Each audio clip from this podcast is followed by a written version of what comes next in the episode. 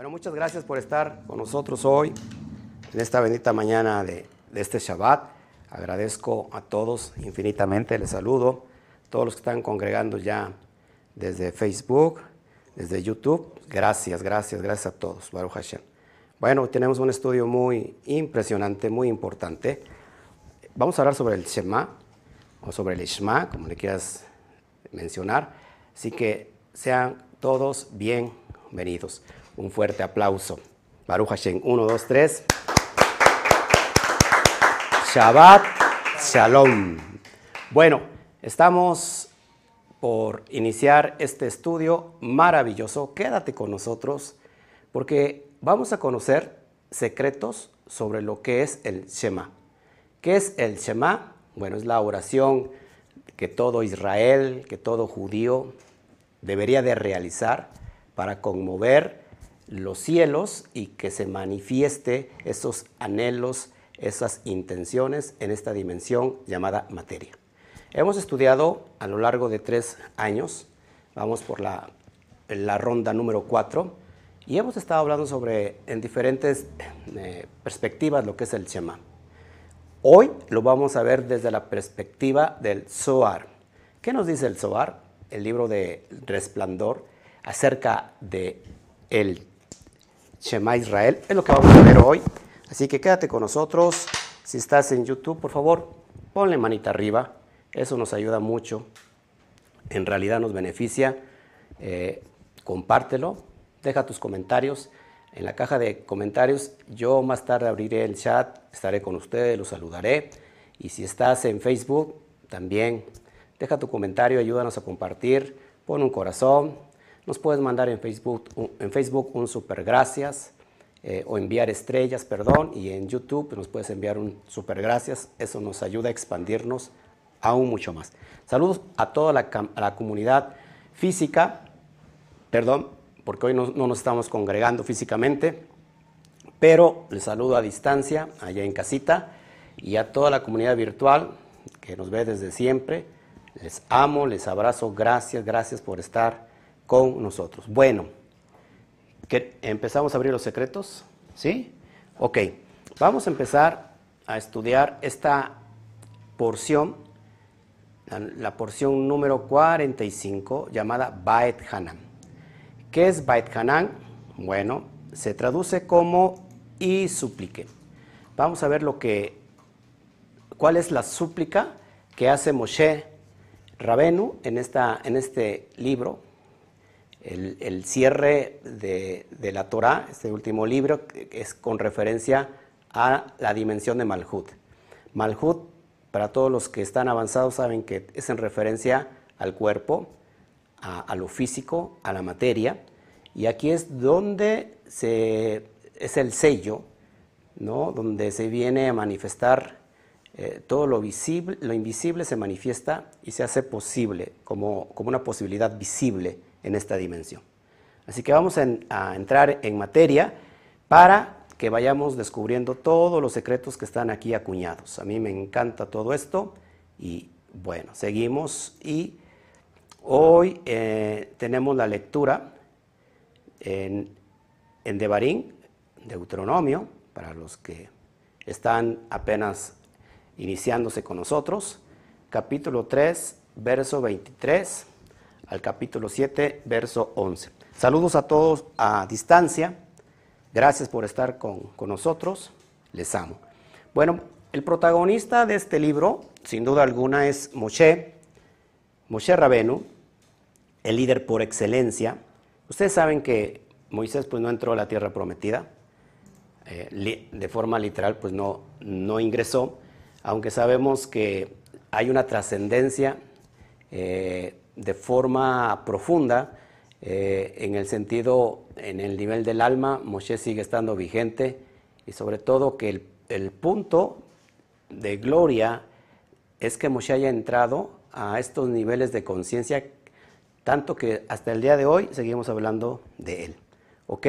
Pero en este caso, Moshe Rabenu, voy a empezar con el primer versículo, que es de Barín o Deuteronomio 3, capítulo 23, verso 24, y dice lo siguiente: Le supliqué a Adonai en este momento diciendo: oh Adonai, tú que permitiste que tu siervo viera las primeras obras de tu grandeza y tu mano poderosa, ¿por qué, por qué Dios, por qué Dios hay en el cielo ni en la tierra que haga obras y proezas como las tuyas? En pocas palabras, Moshe o Moisés estaba suplicando, porque eso se llama esta para allá, y suplique, estaba suplicando al santo bendito sea entrar a la tierra prometida. Y llegó un momento que le dijo el Eterno, ya no me molestes más, ya estuvo bien. En otras palabras, en los sabios, que él, él, estaba diciendo, tengo algo mucho mejor para ti, Moshe Rabenu, que esto. Y claro que tenía este, muchas cosas mejor. Antes de abrir bocado con, con, esta enseñanza, que es muy sencilla como la de hace ocho días, pero muy, muy llena de sustancia, eh, ¿qué vemos en esta porción? Bueno, aquí nos habla nuevamente, es el comentario de las Aseret Hadibrot. ¿Qué son las Aseret Hadibrot? Los 613 mandamientos. También habla de, perdón, no, las Aseret Hadibrot son los 10 enunciados, los 10 los diez mandamientos. Hace mención también a los 613 misbot en totales, 365 mm, eh, son eh, no harás y 248 de sí sí harás. ¿Y qué más vemos aquí? Y también vemos lo que por excelencia habla esta porción, pues el Shema Israel, la oración, la tefila del Shema Israel, que es muy poderosa.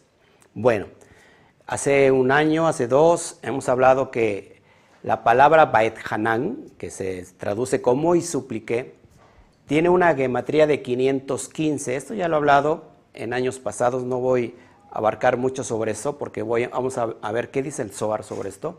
Sin, em, embargo, pongo eh, en esta dimensión el contexto para que vayamos entendiendo eh, cada cosa que estamos hablando. Si tú te quieres profundizar más sobre eh, la gematría de 515, mira los estudios pasados, de los años pasados, y ahí verás este, un poquito más información. Bueno, dicen los sabios que 515, que es la gematría de Bait Hanan, es la cantidad de formas que Moshe le rogó a Shem para que lo dejara entrar a Israel. O sea, 515 veces suplicó. Entonces, muchos de nosotros oramos creo que 10 y ya no vemos respuesta y dejamos de orar, ¿no? Y eso es mucho.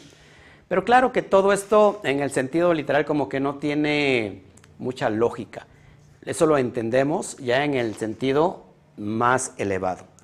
Bueno, miren, Bait Hanan que su gematría es 515, ¿qué creen? Lo curioso es, o cuando abrimos el secreto y vamos, por ejemplo, al remes, y vamos a buscar otra palabra hebrea que tenga el valor similar al 515. Y esta, esta palabra es tefilá. Tefilá, ¿saben qué, qué significa tefilá? ¿Tefilá? ¿No? oración, ruego. Pero la tefilá, aparte de ser oración, en su, en su esencia tiene que ver con hacer conexión. Y eso suena mucho mejor, porque cuando oramos, eh, cuando oramos en realidad estamos haciendo una conexión directa con el cosmos. Tefilá, que en hebreo es oración, vale exactamente tiene el valor de la gematría de Baet Hanan y supliqué. Wow, esto es poderoso. Otro, hay muchas alusiones sobre, sobre esto, pero fíjense, también se cree que Moshe, el número de veces, oró 515 veces, también representa el número de horas, escuchen, desde Rosh Hashanah hasta el Oshana Rabbah, es decir, hasta el último día de Sukkot. O sea, desde Rosh Hashanah desde ahí hasta el último día de Sukkot, que es Oshana Rabbah, ahí son 515 horas. Esto es increíble. ¿Y por qué es importante esto? Porque desde Oshana Rabbah hasta, hasta, perdón, desde Oshana Rabbah, sí, hasta, no, Rosh Hashanah hasta Oshana Rabbah es el proceso que nosotros tenemos de hacer nuestro tikkun ojo, para el año que es sellado en el Tribunal Superior. Esto es poderoso. Así que ya desde el punto de vista ya profundo podemos entender muchas cosas, ¿no? ¿Ok? Bueno, yo hoy voy a hablarles, es que es imposible ah, no hablar del Shema porque creo que esta es la parte más, no sé, con más profundidad de esta parasha. Así que vamos a hablar hoy nuevamente del Shema. Mira lo que dice el Zohar, que esto es muy importante. Miren, por ejemplo, Shema, la oración Shema consta de seis palabras, Shema, Israel, Adonai Eloheinu, Adonai Ahad. Y tiene 26 letras que coinciden con el valor numérico de el santo bendito sea, de Yud, Hei, Bat, Hei. Esto es increíble, porque, ¿cómo dice la oración? Shema Israel, Yud, Hei, Bat, Hei, Eloheinu. Fíjense, ahí tenemos dos nombres, Yudkei Batkei y Elohim. Y vamos a entender qué nos dice el Zohar sobre estos nombres. Vamos a estar como que desmembrando la oración. Y, hay mucho que hablar, de, muchos detalles de esta, de esta poderosa oración. Que de hecho, todo Bene Israel, todo aquel que ha elevado su conciencia, lo tiene que hacer, tiene que orar eh, cuando menos dos veces al día. Y los más agraciados lo hacemos tres. ok, fíjense, les voy a mostrar en pantalla cómo, cómo está escrito el Shema, por supuesto, en el original. Lo que estás viendo ahí en amarillo dice así. Acuérdense que la lectura es de derecha a izquierda. Shema Israel, Yud Hei Bat Hei Eloheinu, Yud Hei Bat Hei Echad, que significa, oye Israel, Adonai, nuestro Dios, Adonai, uno es. Si te das cuenta, tiene 26 letras que conforman eh, el Shema. ¿Por qué hablo esto? Bueno, para dar preámbulo a lo que te voy a leer desde la perspectiva del Zohar. Cuando digo Zohar Akadosh, ¿Qué significa Zohar Kadosh? Significa el, bendito Zohar. Y mucha gente como que se enfada, porque dice, ¿cómo, cómo, va a ser bendito? La pregunta es que yo les hago aquí, a ver, hay que ser lógicos en esta vida para todos. A veces somos lógicos para lo que no nos conviene y para lo que nos conviene a veces no somos tan lógicos. ¿El Zohar de qué habla? de la interpretación de la Torah. Luego, si, si este libro que esconde todos los códigos de la luz de la Torah, por eso le conoce como el santo, el santo libro del Zohar, porque habla de cosas que están en la Torah. Y la Torah la tenemos como un libro per se sagrado, ¿no? Un libro que es Kadosh. Así que eso es lógico. Si el Zohar hablara de otra cosa, pues ahí tuviéramos problemas, pero si el Zohar habla exclusivamente de la Torah, como te lo voy a demostrar ahorita, pues eso se le dice el, santo bendito, el santo Zohar o el bendito Zohar, ¿ok? Bueno, aclarando los puntos para que no tengamos ningún problema. Vamos a, em, empezar entonces con un poquito de gematría para irnos de lleno y les voy a leer eh, textualmente lo que dice el Zohar sobre el Shema. Ok. Miren, la gematría completa de la frase Shema Israel Adonai Eloheinu Adonai Echad tiene una gematría de 1118. 1118. Mucha gente dice, ¿cómo vas a sacar, o sea, cómo las matemáticas pueden ser algo eh, divino, o sea, mostrar misterios? ¿Qué vas, a, ¿Qué vas a sacar tú de las matemáticas? Lo que, los que no saben, Pitágoras, el padre de las matemáticas, fue, fue estudiante de la cábala pura para entender el mundo de los números. Eso es increíble. Yo me quedo admirado, por si acaso, por si alguien nos está juzgando, que de hecho ya me han juzgado. Bueno, la oración del Shema tiene una gematría de 1118. Y digo Shema o digo Shema porque de las dos formas es correcto. En la, misma oración tenemos la palabra Ejad, que significa unidad. ¿no? Hashem es uno, indivisible. Bueno, Ejad todos saben que vale, tiene una gematría de 13. ¿ok? Para los que están aquí nuevecitos y, no saben qué es gematría, bueno, gematría es la suma de cada letra hebrea. En el hebreo no hay números. Las letras funcionan también como números. Así que cada letra tiene un valor en específico y de ahí se van sacando estas alusiones que en, el, en la interpretación del pardés, en la interpretación del jardín, tiene que ver con el segundo nivel, que es el remes, donde se, presentan las alusiones, las pistas. Y estamos dando pistas. ¿Ok? Entonces, eh, volvemos, Seja tiene un valor de 13 la palabra Elohim tiene un valor por su parte de 86. Y fíjate lo, curioso aquí. ¿Por qué estoy presentando esto? Porque es un contexto para lo que voy a mostrar según el Zohar. Y, les voy a demostrar que el Zohar habla exclusivamente de cosas profundas, que por supuesto que esto no lo encontramos de forma literal. Si leemos la Biblia, encontramos solamente la forma literal, no vamos a encontrar todos estos detalles. Y por supuesto, si tú no tienes una Biblia eh, en su escrito original, que es el hebreo, hablando del Tanaj, pues mucho peor porque te vas a perder de toda la esencia. Lo que tienes en tu mano, una Biblia al castellano, lo que tienes es una interpretación. ¿Cómo que una interpretación? No es una traducción, no, es una interpretación y después viene otra reinterpretación y terminamos teniendo puras reinterpretaciones en nuestras manos, de alguien que, que no tiene los ojos de la esencia del hebreo, ¿no? Del contexto hebraico y entonces interpreta de acuerdo a lo que ha comprendido. Y hay muchos ejemplos y no estoy hablando de eso, pero solamente para mostrarlo. Bueno, cuando yo multiplico el valor de Hat por el valor de Elohim, que es 13 86. Entonces 13 por 86 me da exactamente la cantidad de 1118. ¿En referencia a qué? A la oración del Shema Israel. Por cierto, también esto lo hablé en, hace un año.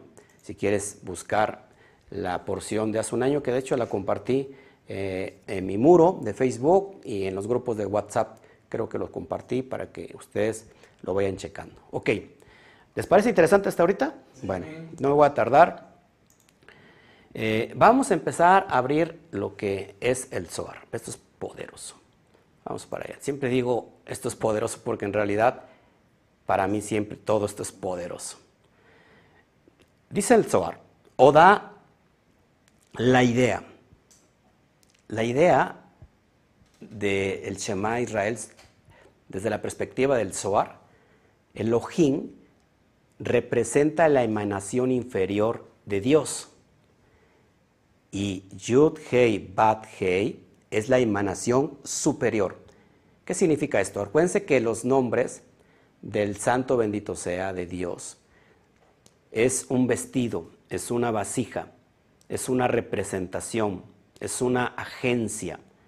No es la, no abarca toda la, identidad, en este caso, del ser, porque el ser el ser divino, el universo, es ilimitado y no hay nada que lo pueda limitar.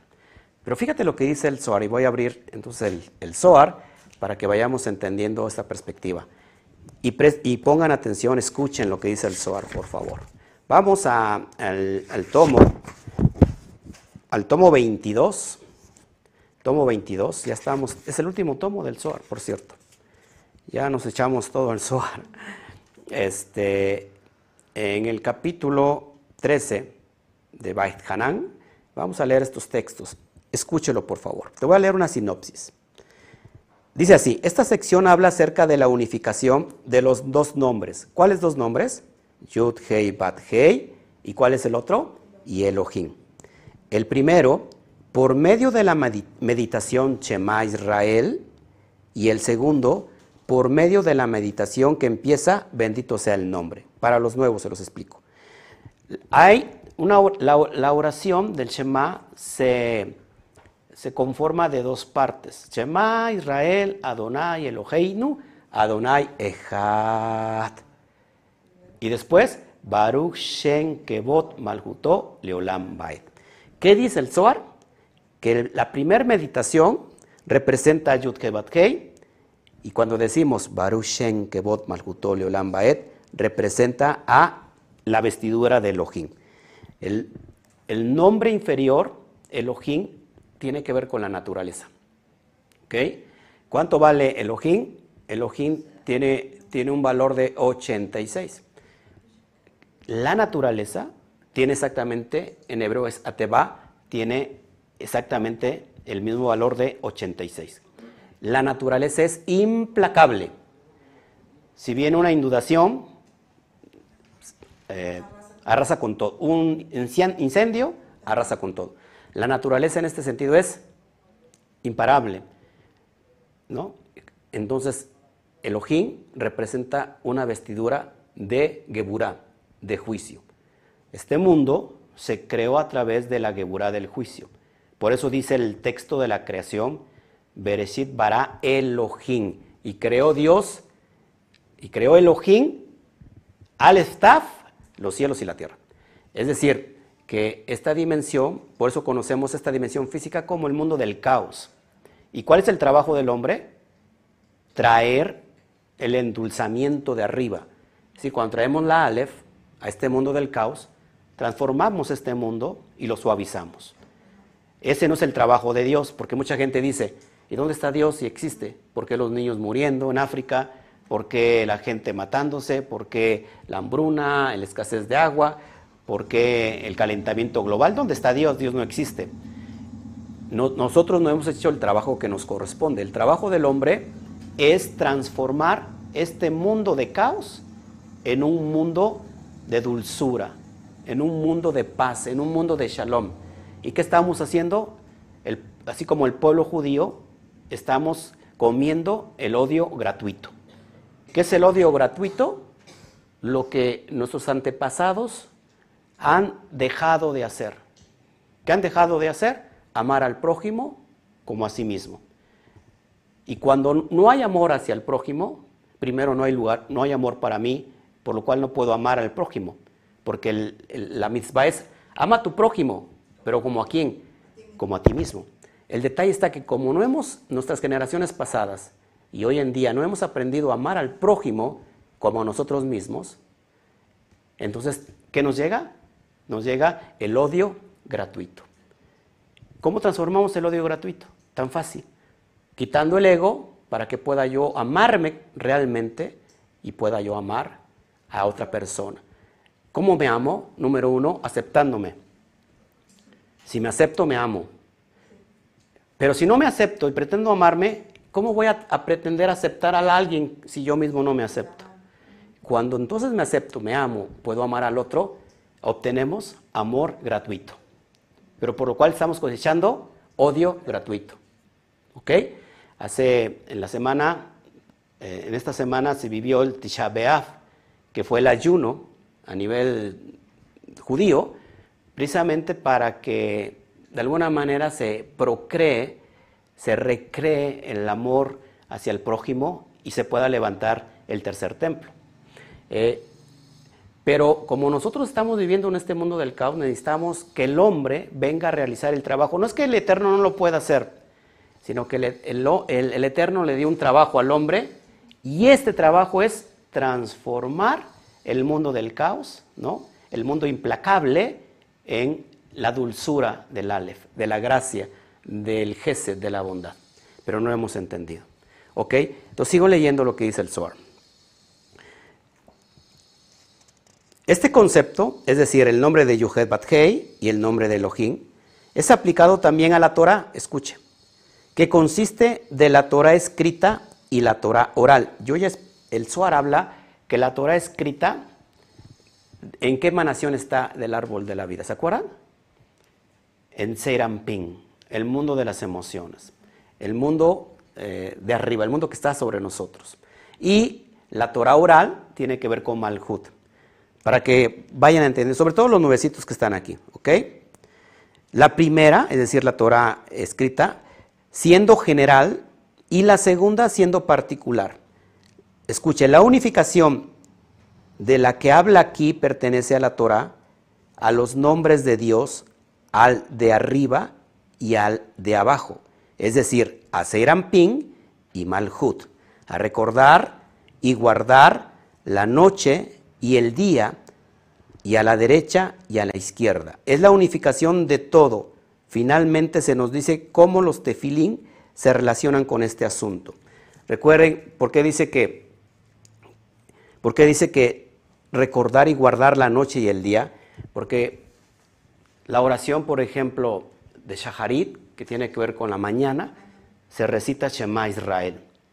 La oración de la noche, también se, que es este Arbit, también se recita Shema Israel.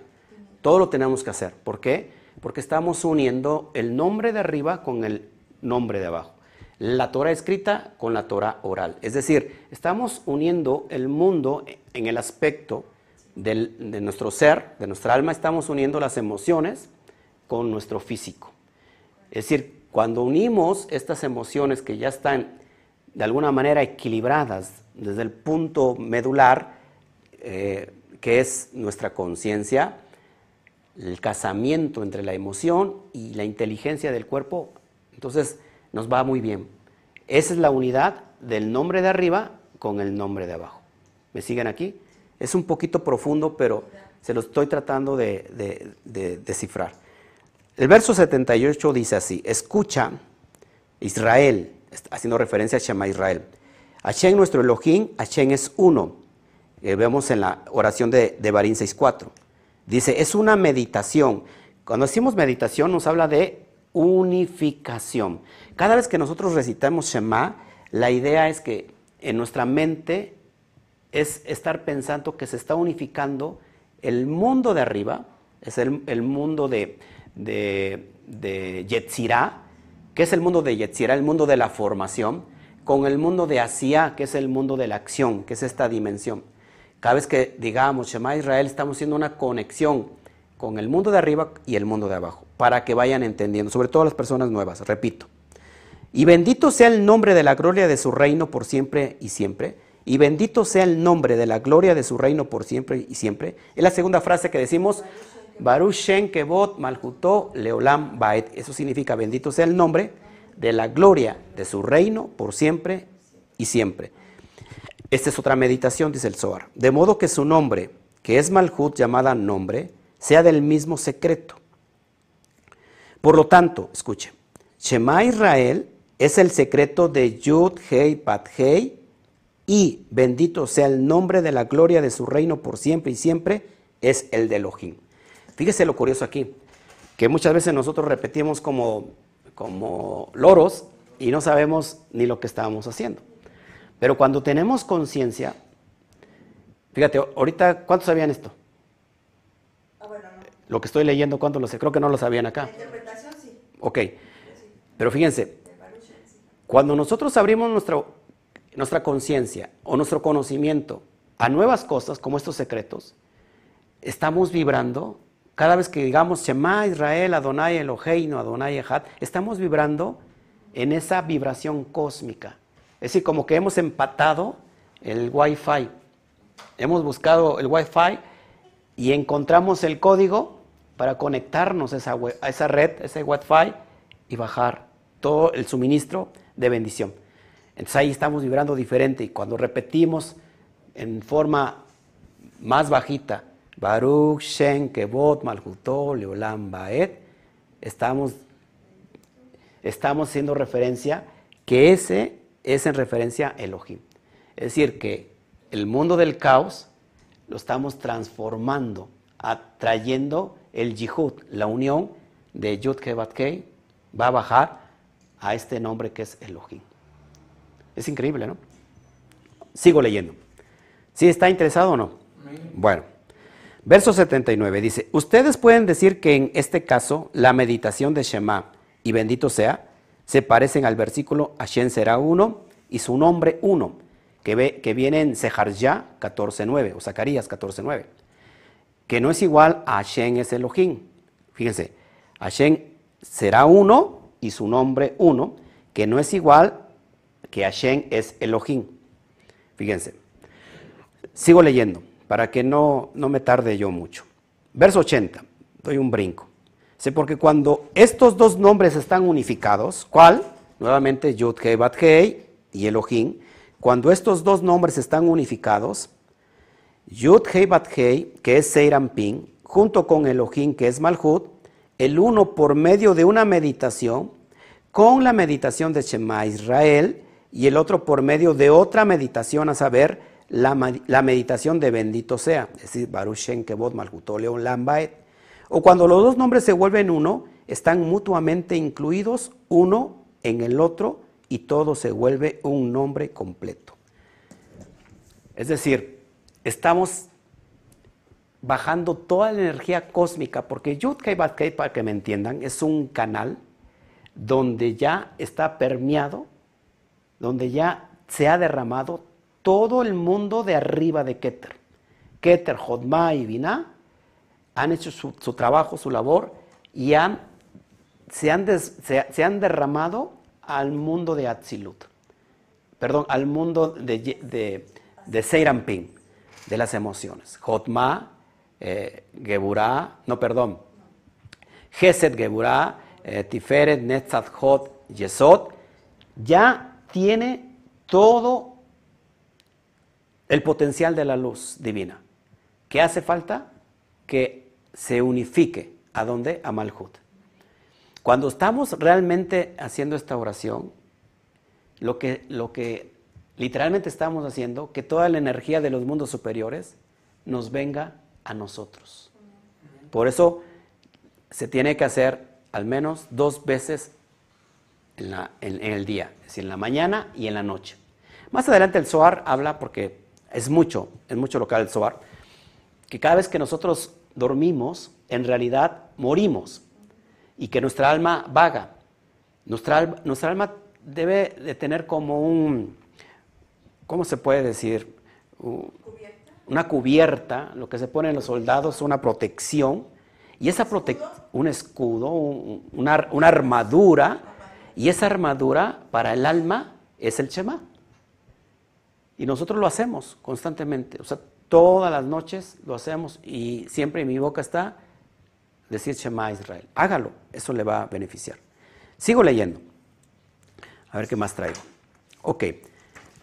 Sigo leyendo aquí y y va a entender muchas cosas. Bueno, entonces, entendimos que Yud Kei Bat Kei, acuérdense, cuando decimos Yud Kei Bat Kei, es en referencia lógico a un nombre de Dios, a un nombre, no a Dios. ¿No? Porque no hay, no hay nombre que pueda cubrir el, lo infinito de la, de la divinidad. Sigo aquí. ¿Me siguen acá? Entonces, cuando digo Yud Hei Bat Hei, estoy haciendo referencia a uno de sus nombres. Hay nombres más elevados que Yud Hei Bat Hei.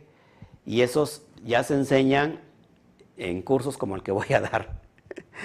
Eh, secretos de la cábala y el, árbol de la vida. No lo doy acá porque pues no tiene caso.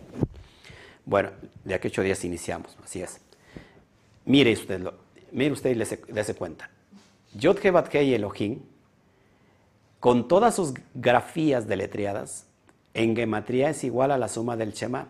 O sea, cuando yo escribo Yod y escribo Elohim, por supuesto, en hebreo, porque acuérdense que la letra Hei se escribe de diferente manera. Se puede escribir Hei Hei, Hei Yud o Hei Aleph. Así se deletrea Hei. Pero cuando yo en todas las grafías que existe el nombre de Yuhebat y Elohim, me da exactamente la gematría de Shema Israel. Mire, se lo voy a poner en pantalla. Ahí lo tienes. Yuhebat arriba se escribe, por ejemplo, la, primera frase, porque no voy a leer todo. Está conformado por Yod, Hei, Bat, Hei. Abajo tienes cómo se escribe Yod, cómo se escribe Hei, cómo se escribe Baf, y cómo eh, se, vuelve a escribir Hei. La Bab se escribe a veces diferente, se puede deletrear diferente, pero en todas sus maneras posibles como se escriba, se deletree las grafías de Yuhebat Hei, te da un resultado de 232. Por su parte, Elohim, también con sus, como todas sus grafías, como se escriben, me da un valor de 886. Que cuando yo sumo 232 más 886, tengo un resultado final de 1118. 1118. ¿Y cuánto dijimos que vale Shema Israel? 1118. Ahora, voy a traerte otro, otro texto del Zohar. Me encanta leer el texto del Zohar, sobre todo cuando ya uno le va entendiendo al Zohar, porque tú eres el Zohar y, dices esto de qué se trata. ¿No? Si, no, si no entiendes la, eh, la Torah literalmente, pues mucho menos vas a entender el texto del Zohar, porque son para personas avanzadas. ¿Ok? Bueno, sabían, yo no sabía, por ejemplo, que en el Corán, en el libro del Corán, Mahoma, ¿qué libro creen que mencione Mahoma? El Zohar. ¿Cómo ves? Ahí, te ahí se los dejo de tarea. Bueno, fíjense, la unión superior y la unión inferior. Estamos hablando de estos dos nombres, Yuhebat-Hei y Elohim. ¿Todos aquí? Dice así, se nos dice que el propósito de la recitación del Shema es para unificar el nombre de Dios como lo acabamos de ver. La unificación perfecciona los ministros y oficiales de los 248 mundos, todos llamados partes del cuerpo, porque 248 se divide nuestro cuerpo en 248 partes. Esto ya lo he hablado, no vengo a hablar hoy del cuerpo, eso lo he hablado una y otra vez. Eso es lo que se hace en referencia el Zohar. Oímos acerca de los 613 preceptos, porque en esta parasha se habla de los 613 preceptos, en las rosas y el secreto de el manzano entre los árboles del bosque. No me da eh, tiempo leer todo eso, pero eh, les voy a leer una parte, solamente para que me vayan siguiendo aquí. Eh, vamos a leer el, el versículo 61, que es del pastor fiel. Cada vez que el Zohar habla sobre el pastor fiel, cuando, si ustedes tienen el Zohar y, por ejemplo se encuentran con el subtítulo Raya Meheimna, que es en, arameo, normalmente sale, eh, no se ve, el pastor fiel es en referencia a Moshe. Vamos a ver qué dice. Escucha Israel, Hashem nuestro Elohim, Hashem es uno. Esto es lo que es el Shema Israel. Dice, el mandamiento es para declarar la unidad del nombre del Santísimo, bendito sea Él, abajo. porque cuando el nombre del Santísimo, bendito sea Él, es unificado abajo, escuche, así se es unificado arriba. Así el Santísimo, bendito sea Él, es uno y único arriba y abajo. Quien declara la unidad del nombre del Santísimo, bendito sea Él, debe dirigir su atención y deseo a la meditación ¿Cuál es la meditación? ¿Qué les dije? ¿En qué iban a pensar? En la unificación. Es la unificación. ¿Qué mencionamos? A saber, unir su nombre de abajo y conectar todos sus miembros. A saber, la sefirot por medio de la meditación, de modo que se vuelven todas una. Porque cuando uno arregla todos los miembros del nombre según un misterio abajo, de así uno conecta todos los miembros celestiales por medio de esa meditación para que todos se conviertan en uno. Se los explico. El cuerpo se tiene que santificar. Cuando hablo de santificar, hablo de elevar. La santidad es unir lo espiritual con lo físico. ¿Cuál es el propósito? Elevar. Cuando pensamos en Shema Israel, como dice el Zohar, elevamos el cuerpo. ¿Para qué elevamos el cuerpo? Para que el cuerpo se beneficie de la energía divina. Porque muchas veces podemos tener una esquizofrenia, es decir, yo tengo una mente pensando una cosa y mi cuerpo está pensando otra cosa. ¿no? Puedo tener, a lo mejor, tratar de tener pensamientos muy positivos, pero el cuerpo también tiene una mente y ese cuerpo también eh, piensa. Eh, ¿Y, lo, y, cómo, cómo es que el cuerpo tiene una mente? ¿Cuál es el cerebro del cuerpo? Cuando no hay rectificación, escúchelo. El cerebro del cuerpo es el corazón. El corazón tiene una mente. Cuando un embrión empieza a nacer, ¿cuál mente creen que se desarrolla primero? ¿La mente de arriba o la mente del corazón? Increíblemente, la mente del corazón. El corazón tiene una inteligencia, desgraciadamente sublevada por la energía del cuerpo. Cuando hay una rectificación en los mundos de arriba, es decir, que mi, cerebro se ha rectificado, mi mente se ha rectificado, y entonces puede bañar de ese beneficio a la mente del corazón. Tú me dijiste que una vez, tú escuchaste que un trasplante de una persona, le hicieron un trasplante de un corazón y que cuando que tuvo éxito empezó a, tener afinidad o con la familia, del donante. ¿No? ¿Cómo, ¿Cómo, era posible eso? Pues sí, porque el corazón tiene una energía, pero el corazón es magnetismo y el cerebro es electricidad. Cerebro tiene que ver con electricidad, que es el aspecto masculino, y el corazón, que es el magnetismo, aspecto femenino. Entonces, cuando hay dos aspectos, el masculino y el femenino, ¿cuál es el propósito? Unificarse, tener una cópula, una unión para producir. Y entonces se crea la energía electromagnética. Todo funciona en esta dimensión a través de energía electromagnética. Cuando hay esta unión, imagínate cómo son nuestros pensamientos. Podemos nosotros afectar la matrix. Tenemos pensamientos positivos, pero nuestro cuerpo todavía no está, no está sublevado a esa dimensión y entonces nuestro cuerpo va por otros, por otros rumbos. Es como el jinete que está montado en el caballo y el caballo es como que llevara la rienda. ¿Me siguen aquí? Entonces, cuando nosotros tenemos esa unión, esa cópula entre el aspecto masculino, que es la mente, y el aspecto femenino, que es el corazón, se crea electromagnetismo, y entonces podemos afectar los quantums, es decir, la, la física cuántica. ¿Qué es la física cuántica? Voy a tener charlas después sobre esto, por eso son los cursos, los seminarios, porque no puedo hablar de cosas más elevadas, porque no me van a entender. El, mundo de la cuántica es el mundo subatómico, el mundo en miniatura. Si el átomo es una miniatura, imagínate el mundo subatómico. El mundo subatómico puede manifestarse, puede cambiarse, puede manipularse tan solo con la observación. Es decir, como si nuestra observación es una energía electromagnética mal desequilibrada, entonces se va a manifestar como nuestro pensamiento se esté dando.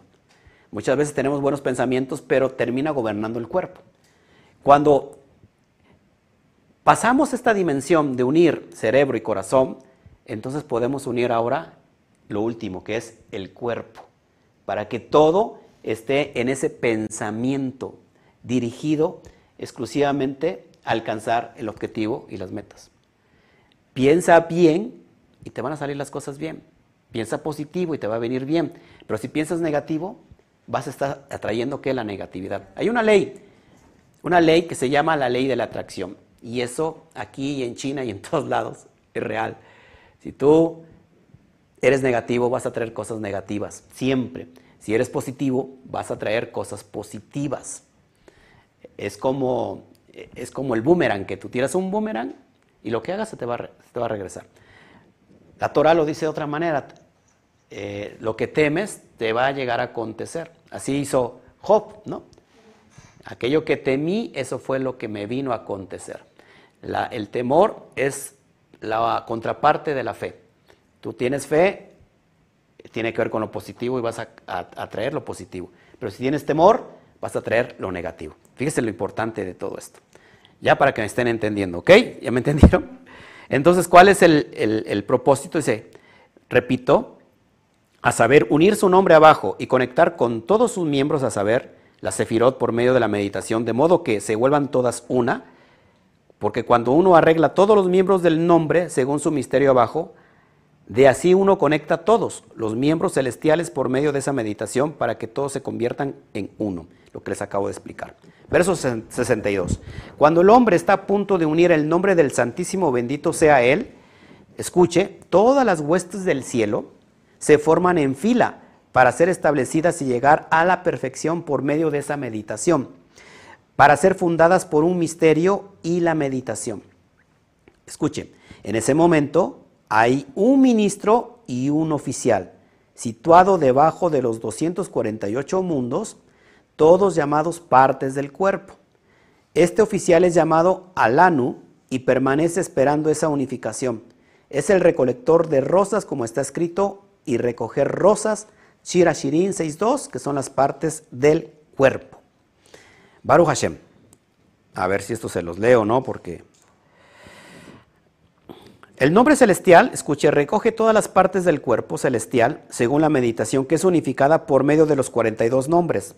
Acá está hablando de otra oración poderosa. ¿Qué oración? De los 42 nombres. De, ¿se acuerdan? De la nave Koach. Dice, recoge todas aquellas rosas celestiales. Escuche, este oficial recoge todas las inferiores, que son todos los ministros, en 72 nombres. ¿Cuáles son eso? Los 72 nombres de Dios. ¿Ok? Todas son recogidas por medio de esa meditación y todas se vuelven un cuerpo. ¿Ok?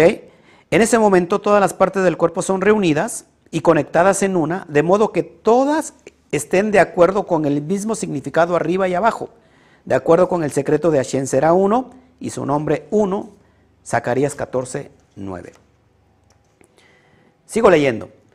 Verso 44. Por esta razón, en la palabra Ejat, que significa uno, unidad, la pronunciación de los dos letras Hed y Dalet, Hed y Dalet cuando nosotros terminamos, Shema Israel Adonai Eloheinu, Adonai, Ejad, está, está formada por Hed Dalet. Dice, por esta razón la palabra Ejad, que es, uno, la pronunciación de las dos letras Hed y Dalet es alargada, dice el Zohar. ¿Para qué? Para recolectar rosas a fin de ser unidos por medio del mismo misterio por la meditación completa. Una vez que todas las partes del cuerpo están unidas, según el mismo secreto de la misma meditación, todo es considerado una ofrenda de paz. ¿Ok? Una ofrenda completa, dice el Zohar.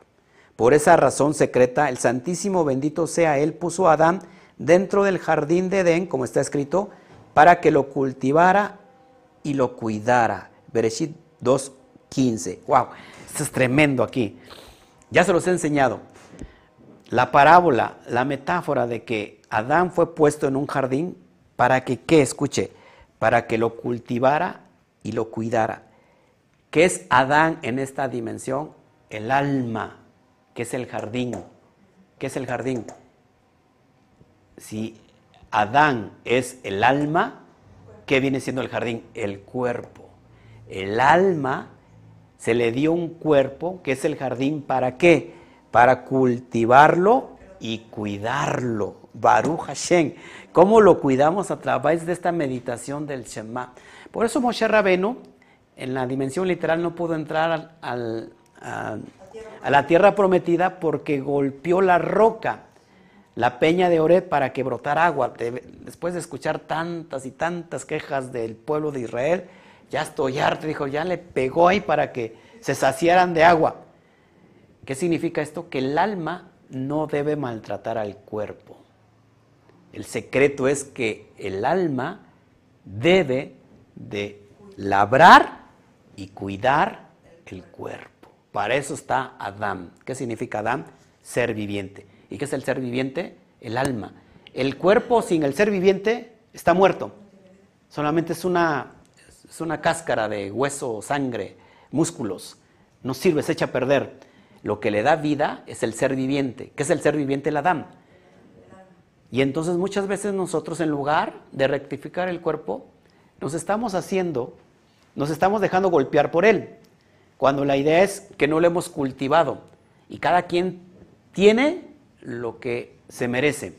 No es la culpa del diablo, no es la culpa de Dios, no es la culpa del vecino, no es la culpa de mi suegra, no es la culpa del cónyuge, es la culpa de cada uno de nosotros. Tenemos, estamos, somos responsables por el jardín que cada quien nos tocó, que es cuidarlo, que es labrarlo y cuidarlo. Baruja Bueno, pues creo que eso es todo lo que les traigo por el día de hoy. Denle un fuerte y caluroso aplauso a esta dimensión del Zohar Akadosh.